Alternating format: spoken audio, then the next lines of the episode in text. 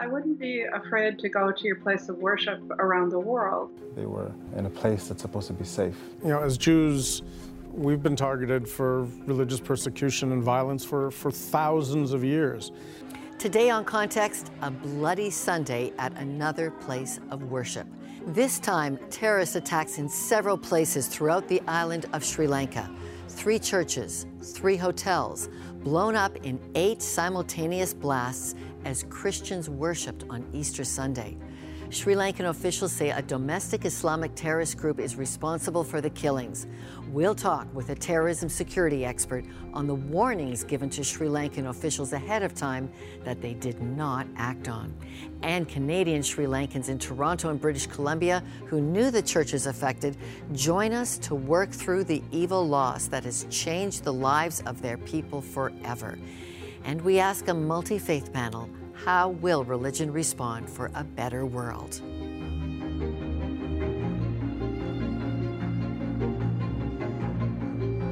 The people of Sri Lanka are in mourning, including Canadian Sri Lankans. Lem Moses joins us now from Vancouver. Lem, your parents founded Zion Church, where one of the bombs went off.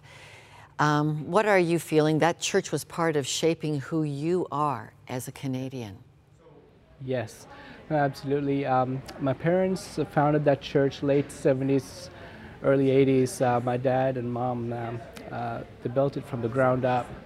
And even though I couldn't live with them because of the ethnic war, I lived in, with my grandmother in Kandy. Uh, uh I used to go there uh, for my holidays.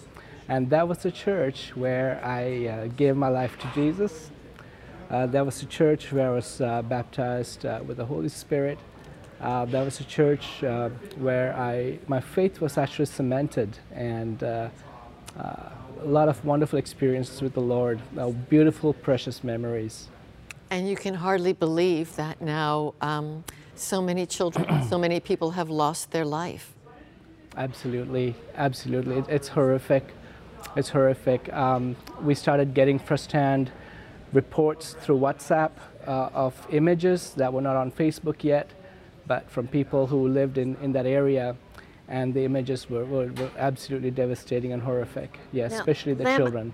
It, you, as you've been reaching back into the community and your parents, is this true? There are um, news reports all over the wire about the suicide bomber heading into the church where these children had been singing their hearts out to Jesus, that the suicide bomber patted them on their heads, and, and moments later he was murdered by that terrorist.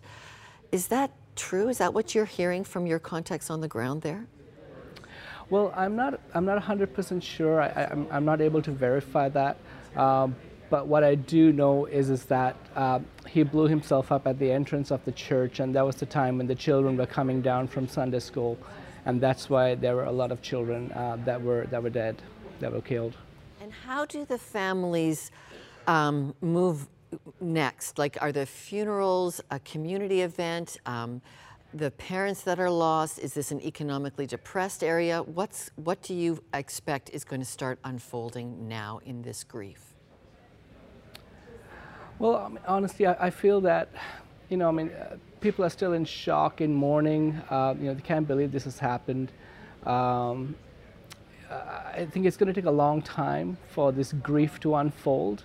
Um, I think that right now it's just it's just a sense of shock and, and disbelief. Um, yeah, especially for the parents of the children uh, who who passed on. Um, economically, yeah, Batticaloa, the eastern coast, it, it is a tourist town.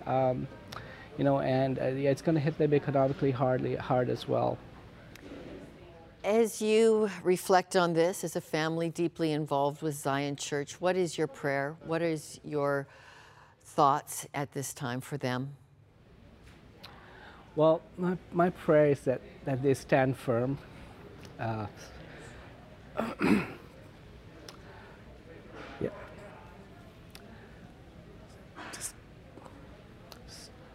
stand firm in the faith.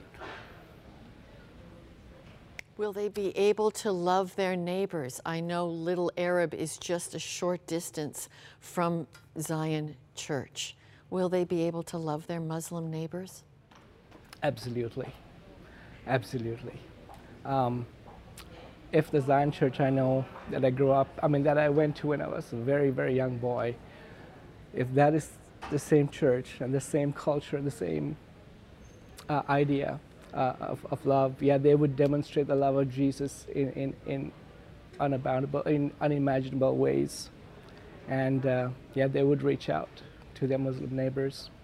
Lem, I am so glad that Zion Church's faith was planted in you and you're sharing it there in your church in Richmond Pentecostal, there in British Columbia. Sharing it here. You've brought us so much of the Holy Spirit and love that is needed into this crisis. Thank you, Lem. We're going to continue to pray for the people of Sri Lanka. Amen. Thank you. Appreciate that. Vincent Sahaya Nathan is pastor at Harvest Missionary Church in Toronto. One of the eight sites attacked in Sri Lanka holds enormous significance for him. We'll get into that in a moment. Vincent, how is your Sri Lankan congregation here uh, responding to this? It is very shocking, sad, because uh, we are involved every day with Sri Lanka, our mission work with our people, praying for our people. Every Sunday we pray, every week we pray for Sri Lanka and our heart for Sri Lanka people to be get saved and to know the Lord salvation. You talk about closeness, uh, prayer. Uh, you have closest, close ties to one of the eight sites that were attacked, Zion Church yeah. in Sri Lanka. You know the pastor personally. You even preached there as well. Yes. Uh, how much real does that personal tie make this tragedy for you? And can you tell us a little bit about the church Zion when you when you visited? Yeah, so I'm very close to the church. Plus, uh, our people, I mean, our, uh, one of our director, um, he worked for us since 2000 for our mission work in Sri Lanka. And since 2000, I know the all family. And uh, they member of that church. And a beautiful 13 years old boy, even last, week, uh, last month when I went there, he was sitting in front of me when I was having lunch with him and his mother, the one, took care about all of our uh, the pastors' meetings, uh, um, uh, the dinners and lunch uh, responsibilities. So that means they're so dearly close to me. And this 13 years old boy was burned in that attack. It so is I, very tragic and sad, but one thing we had to know here's the time that we need to teach them how to overcome this pain and prevail this pain and to become a people of God to love one another. So, this church is a church of witness to the neighborhood. Mm-hmm. The pastor is so friendly to everyone. The church is the church doesn't have any hated people. Everybody loves the church because this is right in the center of town where the, all the community they are loud church speakers and sound and worship and music and nobody go against them. They, everybody loves them. Yeah. So to everybody it is very painful, but the main thing is they are they're going to be so more love to the people. Pastor Vincent Sahaya Nathan, thank you so much for joining us. We'll have much more for you uh, in the show. Thank you. Sri Lanka has a history of violent attacks against minority Christians, and here to talk from that perspective is Thusiyan Nandakumar of the Tamil Guardian in London, England. Uh, sir, a curfew has been implemented through Sri Lanka, a militia to oversee the country. What is the mood like right now? I think there's still um, a mood of shock, and everyone is horrified by the tragedy that's taken place. But now, given the latest developments, given the fact that there's emergency law, the military's out on the streets, there's still a lot of fear and apprehension about what could come next. Okay, Thusiyan, there were over 65 reports of attacks on Christians last year. You've written about this. You've said that religious persecution is not a new phenomenon, but that the attacks as of late have been unprecedented. Why the upsurge? So, attacks against Christians, uh, uh like uh, I said, are not new to the island. However, these attacks are different in the sense that Muslims are claiming them, uh, or they're being attributed to to is- Islamists uh, to be behind these attacks. We don't know who exactly is behind it yet, but we do know that there's been kind of underlying ethnic tensions on the island for decades now, and Christians have bore the brunt of that as well. Churches have been bombed during the armed conflict. regularly at some points. And what we found is there has been a wave of increasing religious tensions between the Sinhala Buddhist majority Muslims and also against Christians on the island as well. And will this make it much worse, those tensions, I can only imagine? Yeah, I think that's that's one of our worries and one of the fears that this attack will now expose some of those very deep fault lines on the island between the different ethnic groups and the different religious groups as well. Um, and I think we're going to have to be really careful uh, to see how the government and the security forces act over the next few days and weeks uh, to make sure that some of those uh, cycles of violence that we've seen in the past don't reemerge. And um, what are we to make of the news that there was not enough security action to advance warning given? Mm. Well, Sri Lanka is a highly militarized state. In terms of the number of troops, it's actually bigger than even the British Army. So it's massive. Um, in some parts of the north and east, in the Tamil areas, you find as many as two uh, a soldier for every two civilians there. So it's a very militarized state. They've got a very vast intelligence network that runs very deep as well. So for something like this, which was very highly coordinated, very well organized, and very well planned and executed, it must have de- required a very high level uh, and high degree of planning to have taken place. So for the security forces to miss a plot so big, especially when there's uh, now reports that the authorities were warned beforehand, it raises a lot of questions about what Sri Lankan authorities were doing. Okay, and do you think this was in retaliation to New Zealand? That's certainly what some of the um, some reports are suggesting. I think the Sri Lankan Prime Minister also suggested that as well. I think in general, people ha- have commented, uh, experts have commented that th- uh, an attack of this scale requires several months of planning. So possibly, you know, even before the New Zealand attacks would have taken place. Whether these specific targets were chosen because of the New Zealand attacks, we cannot be sure. However, I think you know there's serious questions to ask about the motives, and I don't know if we can speculate on them just yet, or even really say who exactly was behind this attack just yet. All right. Well, Thusiyan Nandakumar, editor of the Tamil Guardian, thank you for joining us from London, England. Thank you for having me.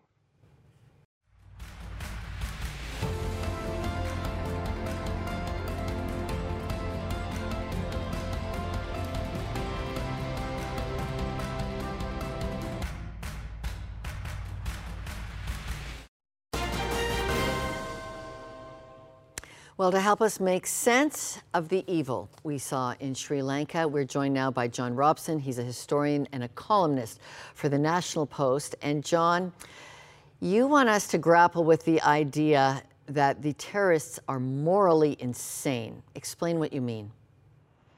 When people carry out acts of violence, and I like being brought on as an expert on evil. How did I acquire that? Uh, we frequently describe acts like the bombing of churches or the Holocaust as insane. And when people talk that way, I think it's important to draw a distinction between the kind of insanity that makes a person unable to function in the world, unable to formulate a plan and carry it out, and the kind of insanity that affects the soul rather than the brain, and so that it, people can devise objectives, think of ways of getting to those objectives and get there successfully. What I think the point you're getting us to think about here is uh, there really are choices and systems in our thought patterns and in systems of thought that are evil. There, this is not, there's, there's a, a, a wrong, wrong, I would say from my faith background, there's a bad devil and there's a good God. And we've got to call it, don't we? I think absolutely we do. Jay Budziszewski talks about this in the Revenge of Conscience in his other books, where he says we tend in the modern world to think of conscience as a feeling that we sort of feel bad when we do something evil. But he said, no, primarily it's a matter of knowledge. We know that it is wrong. And in some sense, what evil is, is an embrace of something that we know to be wrong. Let's talk a bit more about evil and the media's responsibility on evil, because we see lots of ambulance chasing. But what is the role of the media when it comes to talking about moral root causes? I think, like much in our society, many in the press have lost the thread. They have a kind of reflexive relativism. And even people who don't really think so will write, oh, of course, truth is relative. And if so, this would certainly apply to moral truth. There is no right and wrong. And therefore, you psychoanalyze things or you go to identity politics or something else rather than saying that the fundamental cause of terrorism is people who have chosen to fill their minds with hateful ideas. Okay. Who have let the wrong voice sound in their head over and over again and who have worn the wrong kinds of thought paths until they become natural to them. And in the Perelandra series, in that hideous strength, C.S. Lewis talks about the way that they try to condition the main character uh, to have his mind work in perverse ways and they're going after his mind they're going after his thought patterns because it is what we think that determines how we act. Okay. In the end do we decide to love our neighbor despite their flaws in the hope that god will do the same thing about us or do we decide that people are so terrible that we really ought to obliterate them? And if we make that decision then we end up setting up death camps we end up becoming suicide bombers. We end up becoming murderers. We do all these things because we let the bad thoughts in instead of chasing them out, and then we cultivated them. All right, John, I got to leave it there, but that's exactly the point about the media responsibility. Thank you. Thoughts matter because they become actions. And uh, I'm sad that this is where it's gone in Sri Lanka for one very violent group of evil thinking people. Love our neighbor as ourselves John Robson, thank you for your important point of view on this. Thank you for having me on the program. A leaked memo by Sri Lankan intelligence officials shows there were warnings that suicide bombings in churches and hotels were going to happen. Anne Speckhard is the director of the International Center for the Study of Violent Extremism. Anne, um, I'm shocked that there were warnings. How serious were those warnings? Well, we don't know exactly, but we do know that uh, intelligence officers were looking at these groups. I was in Colombo in February for a UN ODC, that's Office of Drugs and um, Crime conference. And one of the Sri Lankan intel officials took me to the side and said, We're worried about these groups. What do you think? And I don't know if you're aware, but Sri Lanka had uh, a very long uh, struggle with Tamil tigers. Yes. But um, so that was new to me. And I a little bit dismissed it, but I did tell her you should keep a close watch because these virulent ideologies can turn into violence pretty quickly. She said, We are watching, but the preachers that are inciting hate will go underground, we'll just lose them. Okay, so. And, that- and, and let, us just stop there because if there were warnings, and now we have ISIS claiming um, uh, uh claiming uh, for these bombings, but we also have the fact that, that first it was apparently a homegrown group. Do we know who's responsible yet and why the competing claim that this was our terror act from ISIS from the homegrown group? Well, it's um, not either or. The homegrown group, the bodies are starting to be identified, and uh, so there there is a group, uh, uh, Tawhid Jamaat, and Tawhid Jamaat had ties to ISIS. There's um, 32 Sri Lankans that actually went to Syria. We don't know how many of them came back. And the, the fact that ISIS would have been directing or inspiring, and for sure inspired the ideology, because their leader um, had the same ideology that uh, non non Muslims, well, even Muslims, but anyone that didn't adhere to his philosophy of we created an Islamic State, we use martyrdom, and uh, a type of Islam that most Muslims wouldn't call their Islam, that those people should be eliminated, okay, Christians so included. Is this in Sri Lanka, this horrific tragedy, is it in retaliation for uh, the horror that happened in New Zealand where 49 were killed in a mosque? No one knows that yet. And uh, the fact that they target targeted Christians at worship uh, seems to indicate that, but no one knows that yet. Okay. You have studied a lot of terrorists. You've interviewed 600 people engaged in terrorism. Um, is there any common thread to this hatred? In this case, right away, I saw the fingerprints of Al Qaeda ISIS ideology on the group, on the small group. And um, the hate comes from somewhere. but also the groups, the big groups, know how to play with um, issues that are going on in smaller communities.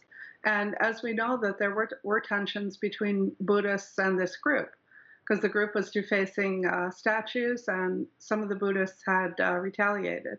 But it was Christians who were attacked. It was tourists who were attacked. Is there anything people can look out for in order to prevent a situation like this happening in their own country or place of worship?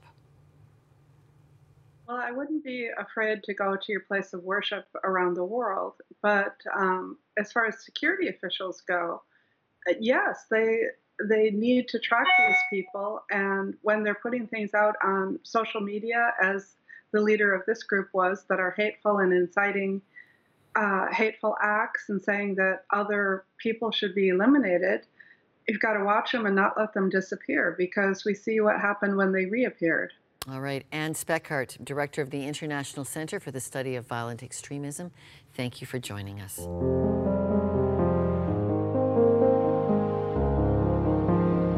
The Sri Lankan attacks evoke not only fear, but a great sense that this has got to stop. And uh, joining me now to help that discussion is a panel of religious leaders. And unfortunately, all of you have had experiences now with religious violence. And uh, we have Rabbi Jordan Cohen, we have Pastor Vincent Sahabathan, and Imam Abdullah Hatia. And Imam, I want to start with you. What does it feel like when it is an Islamic extremist group that takes credit for the killing of hundreds of innocent people in church?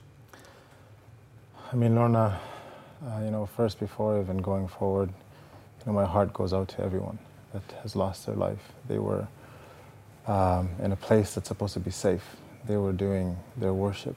They were supposed to be in a safe place, and their lives were taken. And we know what that feels like. Every single one of us here knows what that feels like. The, the shooting in Pittsburgh, at the synagogue in Pittsburgh, uh, the, the mosque here at Quebec, in Quebec City, New Zealand, just recently, you know, uh, black churches in America. Uh, it's been happening all over the t- all over the place, and the fact that, you know, someone, you know, does this in the name of Islam, right? And they, so it's very important. I think it's very important for us to understand that even the term Islamic extremist or Islamic terrorist, um, I think we have to be very careful with that because when we do that, what happens is um, we legitimize them. This is exactly okay, what they want. you don't want. want the label Islam put on them, but they look like you. I hate this. Look at Yeah, this image exactly. that's going everywhere of the group. I agree. and you and they call themselves Mm-hmm. Islamic. And how do we know that? Like like how do we know that hatred is not being preached everywhere by people who look and dress like this? And this is the challenge. This is the challenge for, for every single one of us, Muslims around the world, right? When we see someone that dresses like, like the picture, dresses someone like someone like me, right? And, and, they, and, and, and they carry out these kinds of acts, right?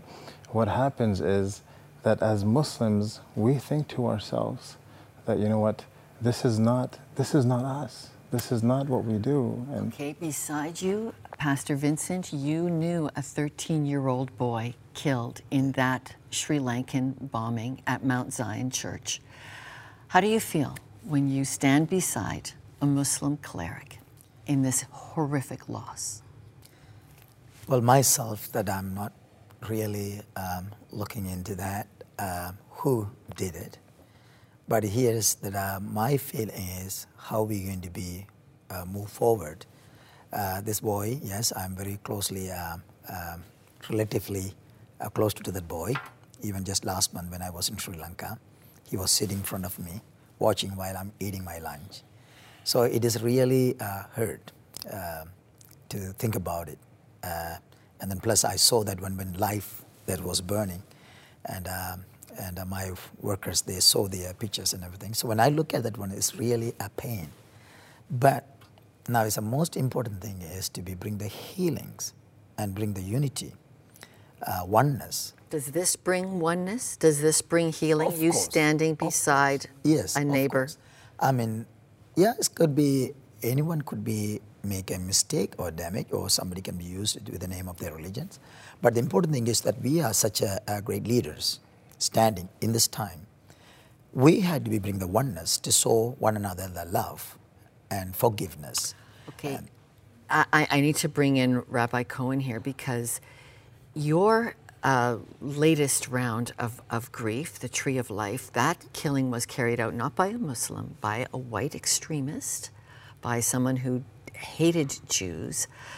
What is the answer for this kind of religious hatred that we are grappling with? I, I don't know if there's an answer, and I hate to say that, but you know, as Jews, we've been targeted for religious persecution and violence for, for thousands of years. And, and sadly, it's not surprising anymore. You, you sort of get used to it. I mean, it's always tragic in the moment, there's always loss of life. But I think we've learned two things from our historic experiences. Uh, one is that the act of an individual or the act of a small group is not necessarily representative of everybody. I mean, I know that what some individual Jews do is not what Judaism teaches. I know the same thing what some individual Muslims do is not necessarily what Islam teaches.